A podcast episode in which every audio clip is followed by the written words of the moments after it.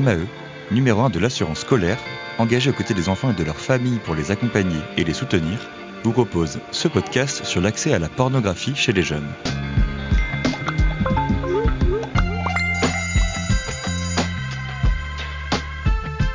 La pornographie est aujourd'hui très facilement accessible sur Internet. Un tiers de ses consommateurs sont mineurs. Alors nous allons essayer dans cet épisode de comprendre comment mieux protéger les enfants et adolescents de ces contenus en contrôlant leur accès aux sites web à caractère sexuel. Et pour nous aider à mieux sensibiliser les jeunes aux dangers de la pornographie les aider à développer une sexualité saine et respectueuse, nous sommes avec Sébastien Garnero, psychologue clinicien, sexologue, psychothérapeute et hypnothérapeute. Bonjour. Bonjour. Je le disais en introduction, l'accès des enfants et des adolescents à la pornographie est facilité. Alors d'une part grâce à la multiplication des écrans et parce que les contenus sont également libres et gratuits, donc faciles d'accès sur Internet. L'exposition à ces images est de plus en plus précoce. À quel âge aujourd'hui a lieu en moyenne le premier visionnage de tel contenu? Alors on a des chiffres hein, euh, évidemment euh, puisqu'il y a eu pas mal d'études, notamment euh, celle de l'Arcom là dernièrement en 2023 et on s'aperçoit que euh, c'est à peu près un âge moyen de 10 ans. Hein, 10 ans et avec parfois des expositions accidentelles entre 8 et 10 ans, sachant que ça a augmenté quand même d'à peu près 36%, ce qui est quand même assez énorme euh, entre 2017 et 2023, ce qui est quand même euh, très important comme augmentation. Alors faut savoir aussi que il y a un volume qui est très important. Il y a à peu près euh, un tiers des vidéos euh, qui sont en lien avec la pornographie. Alors de façon générale, hein, c'est de tout contenu voilà. confondu. Voilà, euh, ce qui est quand même assez impressionnant. Euh, bon, faut savoir aussi qu'il y a à peu près deux et demi fois de plus de garçons que de filles en moyenne euh, qui sont exposés. Et cette exposition, on s'aperçoit qu'elle est presque concomitante finalement, euh, de l'âge où les enfants ont leur smartphone, par exemple maintenant, il y a un âge moyen d'à peu près 10 ans. Et donc on voit euh, cet âge, 10 ans, et on est quasiment exposé de façon euh, presque simultanée. Donc ce qui va nécessiter une réflexion là-dessus, puisque il n'y a pas de préparation à cette question-là, à l'exposition du numérique, à la violence, et puis à la pornographie, qui va pratiquement de soi. Et à 10 ans, des fois, c'est un âge où on n'a pas encore abordé le sujet avec certains enfants. Exactement, on n'a pas du tout abordé ce sujet-là. Alors, il faudrait presque un permis de téléphone, de smartphone, euh, avec une intégration, de même qu'on peut faire, par exemple, des permis euh, à point, entre guillemets, euh, pour les plus jeunes, de piétons, de circulation et autres, de façon éducative. On pourrait aussi envisager de façon pédagogique ce type de choses pour la bonne utilisation, finalement, du téléphone, du smartphone, sachant qu'on va être exposé très rapidement finalement à cet univers et qu'il y a aussi une surexposition aux écrans puisqu'on sait à peu près maintenant qu'il y a à peu près 7 heures par jour d'exposition pour les jeunes aux smartphones, aux écrans en général, ce qui est pratiquement euh, le temps, voire euh, un temps plus important que ce qui passe euh, en collège ou à l'école. Et pour terminer avec les chiffres, c'est à peu près une heure par mois, c'est ça, de consommation de pornographie pour les mineurs. Exactement. Mais tous mineurs confondus, donc on est de 10 à, à 18 ans moins un jour. Voilà, exactement, c'est à peu près une heure euh, donc, euh, sachant que les adultes, c'est environ deux heures. Donc, euh, c'est quand même très important et que on va avoir aussi presque un tiers des jeunes qui vont fréquenter régulièrement aussi euh, ces sites porno. C'est conséquent. Oui, c'est sur la durée et sur la fréquence. Exactement. Et ça correspond aussi à, on va dire, à l'exposition un petit peu globale des technologies, à cet accès facile hein, dont vous parliez, à cette augmentation de la bande passante, de tout cet univers où on est passé de la DSL à la fibre, etc. On peut se demander s'il n'y a pas un lien direct finalement aussi euh, pour favoriser, hein, euh, parce que c'est quand même une industrie, hein, la pornographie, et avec une stratégie euh, aussi.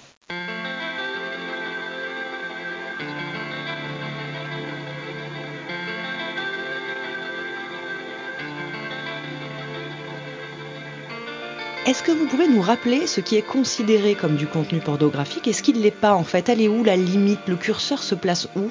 D'un point de vue légal et peut-être même d'un point de vue psychologique? Alors déjà, euh, ce qui est intéressant, c'est de voir euh, qu'on a toujours eu du mal à la définir. Hein. D'ailleurs, euh, on peut faire référence à sa, des proches hein, qui nous a quittés depuis un petit moment, qui disaient on n'arrive pas à la définir, mais quand on la voit, on sait ce que c'est quelque part. Hein. J'ai pas la citation exacte, mais en tout cas c'est intéressant.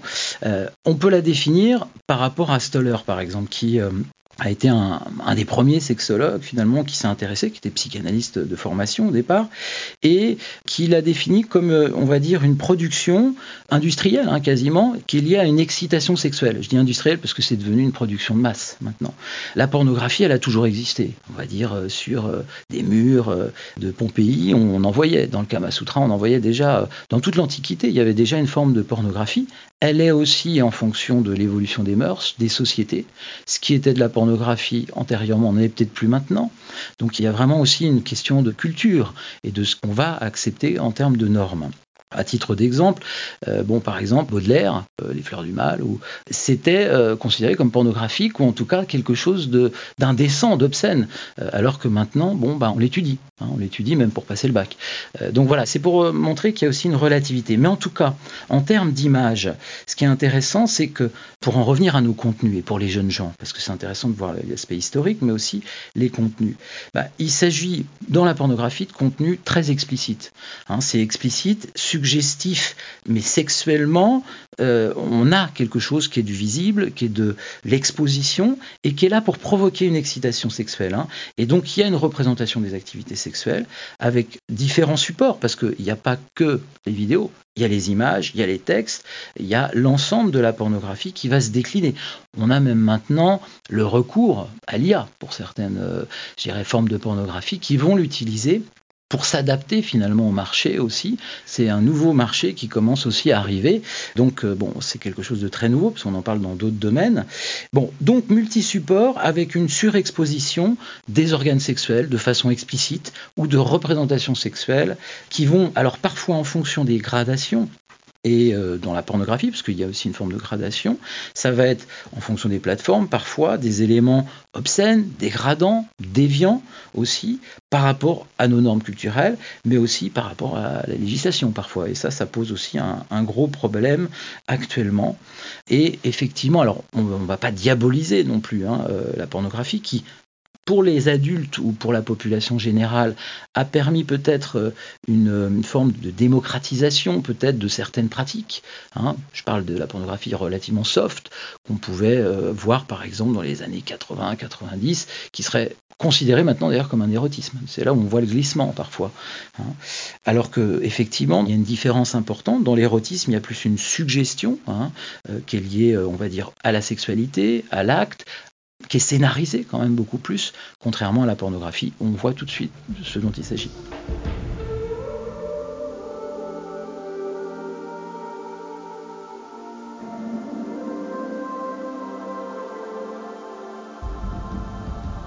Et quels sont les risques d'une exposition alors trop précoce et ou trop fréquente à des images pornographiques pour des enfants et des adolescents? J'imagine que là aussi, il y, a aussi une distinction peut-être à faire entre les deux.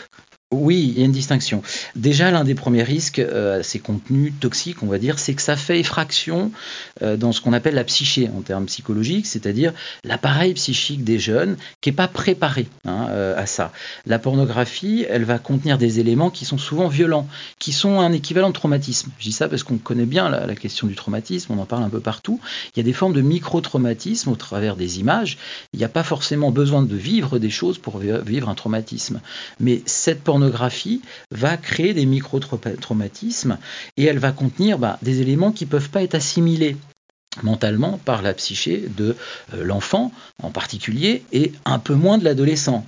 Ça, c'est déjà une de premières, euh, je dirais, euh, problématiques liées à l'exposition. Ensuite, il y en a certains qui ont développé aussi des formes d'addiction à ces images parce que ce qu'on ne comprend pas, on peut avoir tendance à le répéter.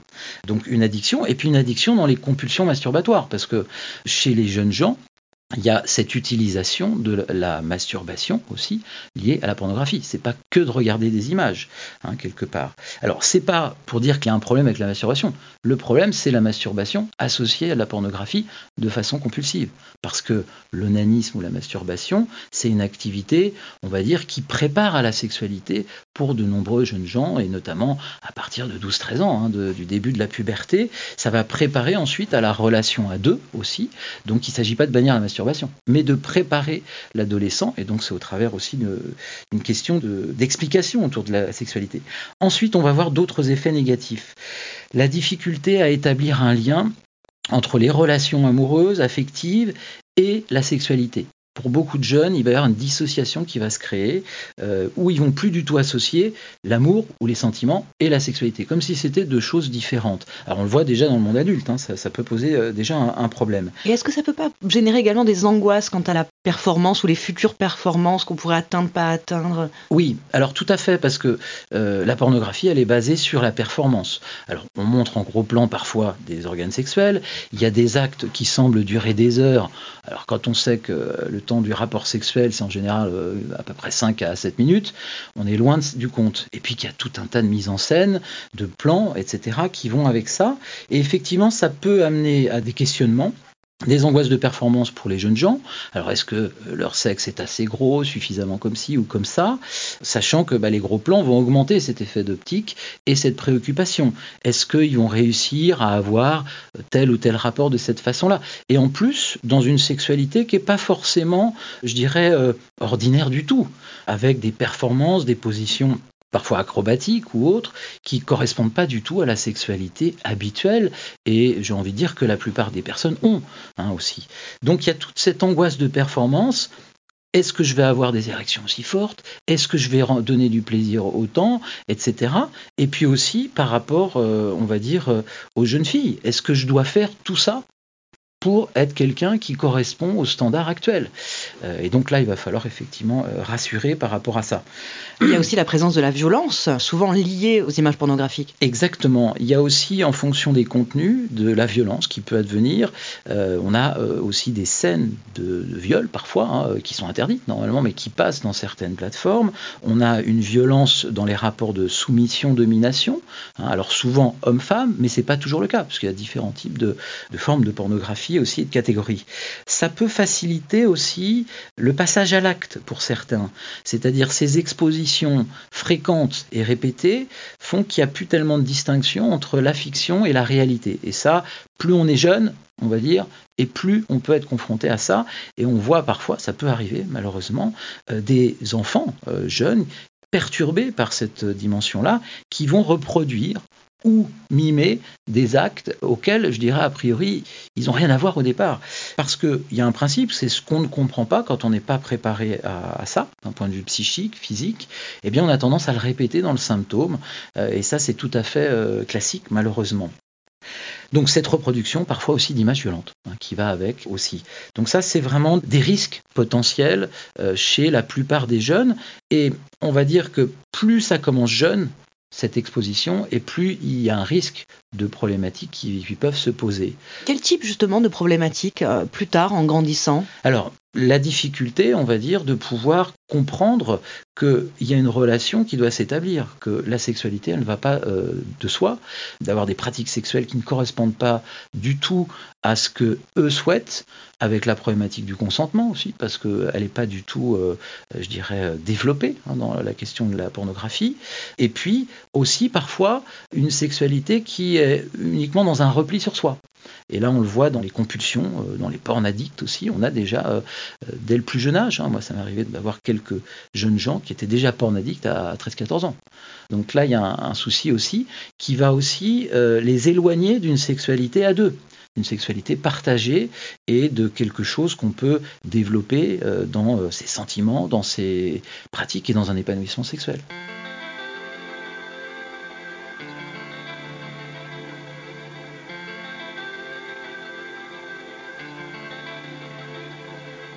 Les enfants, en général, ont toujours tendance à vouloir euh, chercher, à découvrir ce qui leur est caché, à obtenir des réponses à leurs questions, et c'est normal, surtout à l'adolescence, euh, en matière de, sexualité notamment.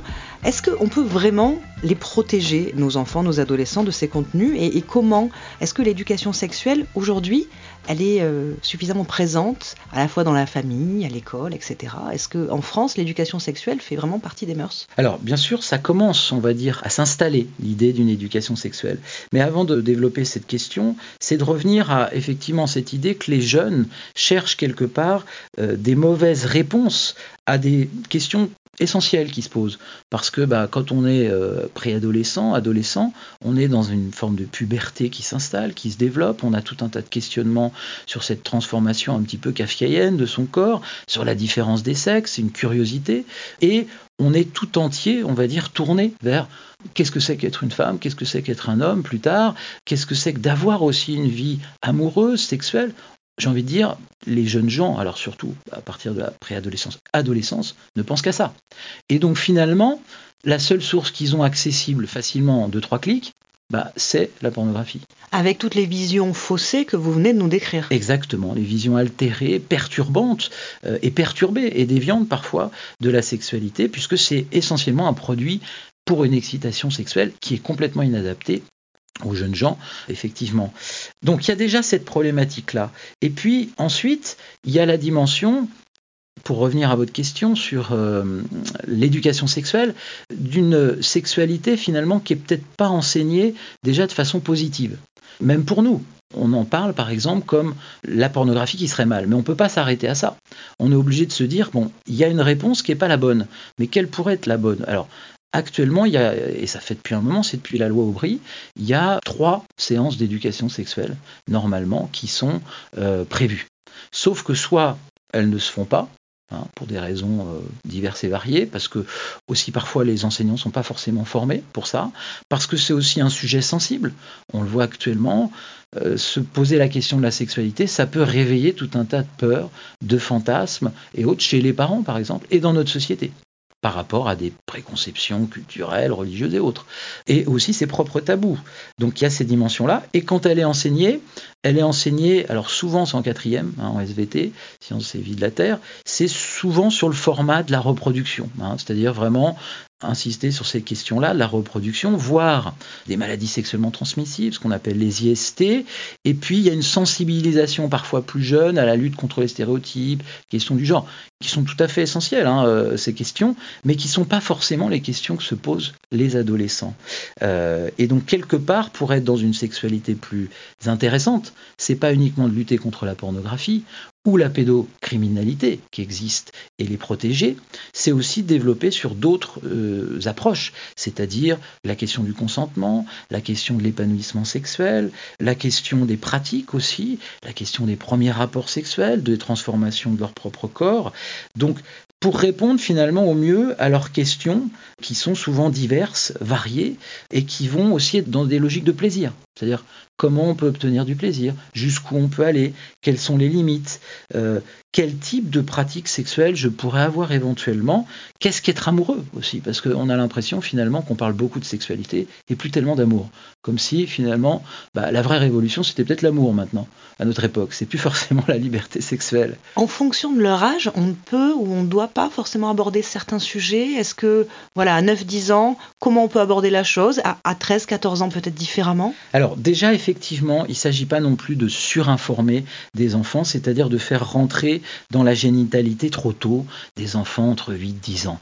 On n'est pas là pour euh, leur montrer. On est déjà dans une société qui montre suffisamment de choses, mais peut-être plus pour être dans l'explication, dans euh, des dimensions et des questionnements qu'ils peuvent avoir. Parce qu'ils sont dans l'âge de la latence, c'est-à-dire l'âge des apprentissages fondamentaux, où on va rentrer dans comment on se construit, comment on se différencie, quelles vont être les étapes? On peut intellectualiser un petit peu hein, déjà à cet âge-là, mais on n'est pas dans le génital à proprement dit. Donc c'est tout à fait différent et on va travailler sur la protection un petit peu, comment on peut se protéger d'images violentes par exemple qu'est-ce que de la pornographie qu'est-ce qui n'en est pas? Comment on peut s'informer euh, sur des ressources euh, disponibles, euh, des webographies, des tutoriels, etc., des ouvrages aussi, qui peuvent être tout à fait intéressants. Donc ça, c'est déjà quelque chose qui va se développer. Ensuite, sur la question des préados, Là, on va avancer un peu plus sur la question de la génitalité, sur les changements de leur propre corps, sur la puberté, sur les relations amoureuses, sur quelque part la question du flirt, la question de comment on se rencontre, parce qu'on oublie la rencontre. On parle beaucoup de sexualité ou de pornographie ou de rapport sexuel, mais où est la relation sexuelle ou la relation amoureuse? Parce que c'est d'abord une relation. Et c'est ça qui est tout à fait important aussi. Et cette dimension déjà. Ensuite, pour les ados, là, on va être plutôt effectivement par rapport à, leurs interrogations sur les pratiques sexuelles, sur les premiers rapports, sur le consentement, sur pouvoir se protéger, sur la question de l'orientation sexuelle aussi, parce qu'on est dans des moments d'atermoiement on se pose beaucoup de questions sur ces dimensions-là. Et c'est toujours important de ne pas laisser non plus les enseignants tout faire. Je dis ça parce que euh, à notre époque, on voudrait que les enseignants fassent tout. Euh, ça soit les hussards de la République à tous les niveaux, euh, de la laïcité, de la sexualité, que finalement, ils expliquent tout un tas de choses pour lesquelles ils ne sont pas toujours formés complètement. Et il faut les aider.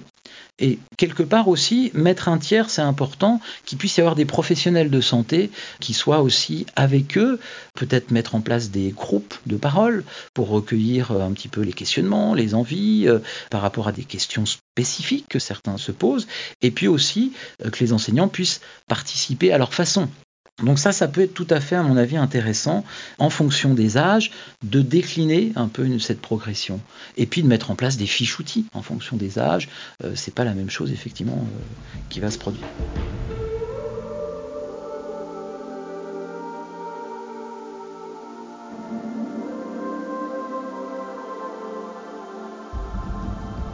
Un autre moyen de les protéger, peut-être, ce sont les outils de contrôle parental. Est-ce qu'ils sont euh, vraiment utiles, bien utilisés? Alors oui, les éléments au niveau du contrôle parental, ils sont euh, tout à fait importants et essentiels. D'ailleurs, ils sont souvent sous-utilisés. On en parle, mais en, gros, euh, il n'y a peut-être pas la moitié des parents qui les utilisent. Donc ça, c'est tout à fait essentiel. Ces filtres. Alors, il faut savoir qu'il y a quand même beaucoup d'applications, de logiciels pour protéger actuellement au niveau du contrôle parental, et que tout les fournisseurs d'accès, ils peuvent en fournir. Hein, ça, c'est tout à fait essentiel. Donc, en gros. Et c'est gratuit? alors c'est gratuit pour la plupart, hein, euh, ils sont tout à fait gratuits, et ces fournisseurs, eh bien, ils vont établir euh, un profil, et on va pouvoir, par exemple, dans la programmation, euh, le mettre en place, un profil enfant ou un profil adolescent ou adulte. effectivement, avec le profil enfant, bah, qui est destiné en gros aux moins de 10-11 ans, le parent va sélectionner automatiquement les sites auxquels il peut avoir accès. Donc comme une liste blanche, comme on dit. Pour le profil adolescent, l'utilisateur, là, il va avoir accès à tous les sites web, sauf ceux que les parents ont exclus ce qu'on pourrait appeler une liste noire. Bon, après, dans les recommandations actuelles qu'on peut faire hein, en sexologie, c'est d'activer par défaut, en gros, le contrôle parental. Et notamment lorsqu'il y a un abonnement téléphonique pour le jeune, parce que les parents n'y pensent pas. Ils offrent un téléphone et hop, ils n'y pensent pas du tout. Sauf qu'on peut tout à fait, par défaut, maintenant le mettre euh, en tant que tel, dès que c'est un enfant qui ait euh, un abonnement téléphonique qui est souscrit pour l'usage du mineur, avec, euh, je dirais, un contrôle parental par défaut. Bon, il y a aussi Google, sans faire de promotion, mais il y a d'autres, mais c'est quand même le plus connu, qui a mis en place le Family Link, donc qui permet de contrôler le temps d'écran, qui permet de bloquer aussi certains téléchargements, de demander les autorisations aussi aux parents et de filtrer les résultats de recherche. Donc avec le Safe Search, euh, c'est quand même pas mal, sans compter tous les logiciels qui existent. Hein, euh, qui suffit de taper euh, logiciel de blocage ou contrôle parentaux ou anti-porn, etc. Donc verrouiller, filtrer un maximum cette exposition aux, images pornographiques, même si on sait qu'elle sera jamais complètement totale, parce que l'enfant, même si on le surveille, peut par exemple aller regarder sur les téléphones et tablettes de ses amis, etc. Exactement. Il faut savoir que le contrôle parental, euh, c'est pas, euh, je dirais, la seule solution. Heureusement, euh, c'est comme si on mettait un verrou sur une télé et on laissait ses enfants euh, les regarder 24 heures sur 24. Ils regarderaient tout un tas de choses, même si c'est plus ou moins verrouillé. Le vrai, je dirais, le vrai verrou, en tout cas, qui n'est pas un, verrou en réalité, qui est une ouverture, c'est la compréhension, c'est le dialogue des parents aussi dans l'accompagnement de leur enfant. Et c'est ce dialogue-là qui va permettre aux jeunes de comprendre et de ne pas vouloir contourner, parce qu'on peut tout à fait contourner euh, les systèmes de, contrôle parentaux. Hein, euh. Et les jeunes sont souvent beaucoup plus doués là-dessus que leurs propres parents. Exactement. Donc il y a vraiment ces dimensions d'établir un dialogue et ce contrôle parental, même si c'est un filtre, eh bien il va falloir en passer par discuter, échanger, parce que c'est pas suffisant ce contrôle parental.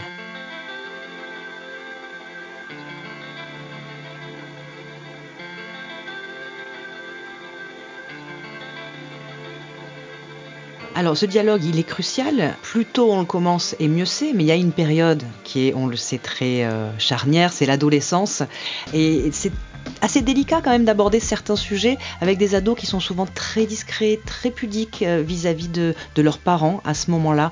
Comment arriver à, bien aborder le sujet avec eux? Alors, bon, déjà, c'est de conserver un dialogue et un lien. Parce que souvent, ce qui peut se perdre avec l'ado, c'est ce lien-là. Et c'est aussi, alors ce détachement un peu de l'adolescent par rapport au monde de l'adulte et de ses parents, il est aussi normal, quelque part. Parce que ça veut dire qu'il intègre aussi cet interdit de l'inceste. Je dis ça parce que c'est important. C'est que là, c'est possible aussi pas que dans le fantasme, c'est possible dans la réalité génitale. Et donc c'est aussi pour ça que les enfants se détachent de leurs parents et qui n'acceptent plus que leurs parents soient trop proches d'eux dans le lien physique.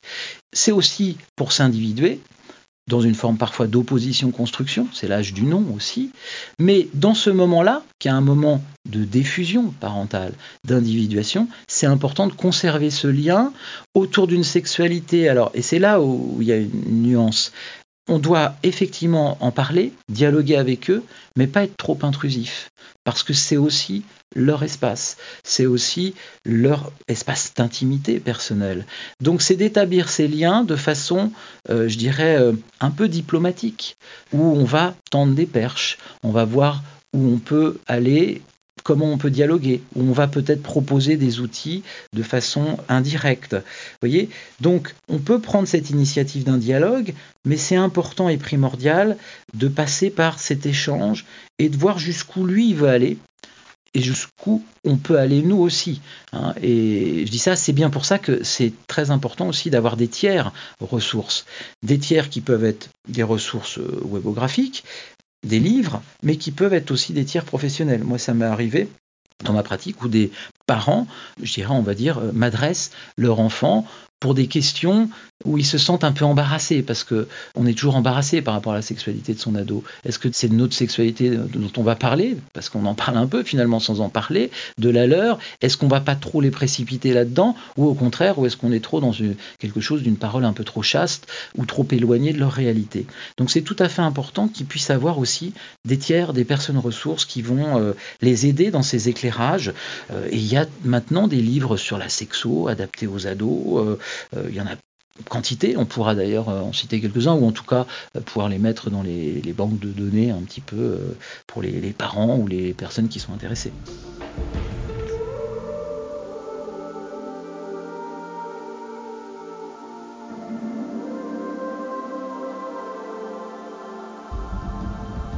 Très souvent dans la pornographie, on voit des rapports sexuels non protégés. Ça aussi, c'est une manière de rentrer euh, comme une forme d'habitude, une forme de représentation d'un acte sexuel qui peut conduire là à d'autres problèmes de santé notamment. Tout à fait. D'ailleurs, il y a une augmentation hein, des IST de plus en plus importante euh, ces dernières années. Bon, alors qu'elle est à la prévention aussi, qui a eu à un moment donné, euh, notamment de la PrEP, pour éviter la transmission du VIH. Et donc, dans certains milieux, il y a effectivement plus tellement de précautions malheureusement. Euh, il y a aussi cette représentation dont vous parliez, là, sur la pornographie, où rares sont les catégories euh, de pornographie où il y a des préservatifs ou des moyens de contraception, entre guillemets, bien identifiés qui permettent de se protéger par rapport aux IST. Alors effectivement, ça a tendance à modéliser la représentation qu'on a de la sexualité. Et quand on la voit alors à une fréquence en plus de plus en plus importante, eh bien, on s'habitue à cette représentation. On se dit, mais pourquoi moi je, je mettrais finalement des préservatifs? Et là, c'est tout à fait important de pouvoir rappeler aussi que pour les jeunes, il y a aussi cette prévention qu'est le préservatif en tant que tel, qui va préserver euh, leur santé et qui va leur permettre de pouvoir avoir des rapports sexuels de façon complètement protégée. Et c'est là où on voit qu'il y a une image faussée, hein, effectivement, euh, dans la pornographie euh, en tant que telle. Hein parce que euh, il y a cette idée peut-être de, montrer le sexe tout le temps. D'ailleurs, c'est pour ça qu'il y a des gros plans. Hein. Est-ce qu'il existe une pornographie qui serait souhaitable, qui serait saine pour, alors pas pour les enfants évidemment, mais peut-être pour des adolescents déjà un peu âgés? Est-ce que ça hmm. existe? Est-ce qu'il peut y avoir aussi des, des avantages, des qualités, des intérêts à la pornographie Alors, il y a une pornographie un peu plus... Une pornographie pédagogique, ça existe, ça? Ça n'existe pas vraiment euh, en tant que tel, parce que euh, associer pornographie et pédagogie, ça va pas tellement ensemble, d'une certaine façon. Mais il y a une forme d'érotisation d'érotisme qui est pédagogique aussi. Il y a des tutoriels qui peuvent exister et autres. Et il y a aussi une tentative chez certains euh, éditeurs de pornographie euh, d'une pornographie qui soit un peu plus soft, qui soit plus respectueuse finalement des personnes. Et notamment de la femme. On le voit avec plus de réalisatrices féminines, etc. Exactement. Et notamment de la femme avec, euh, je dirais, une scénarisation différente qui peut être intéressante. Donc, il peut y avoir des supports euh, éventuellement, mais pour l'instant, on n'est pas encore là. Donc, euh, j'ai pas envie de conseiller d'aller vers de la pornographie parce que pour l'instant, ça reste aussi très marketé tout ça, et on n'est pas encore vraiment dans une pédagogie.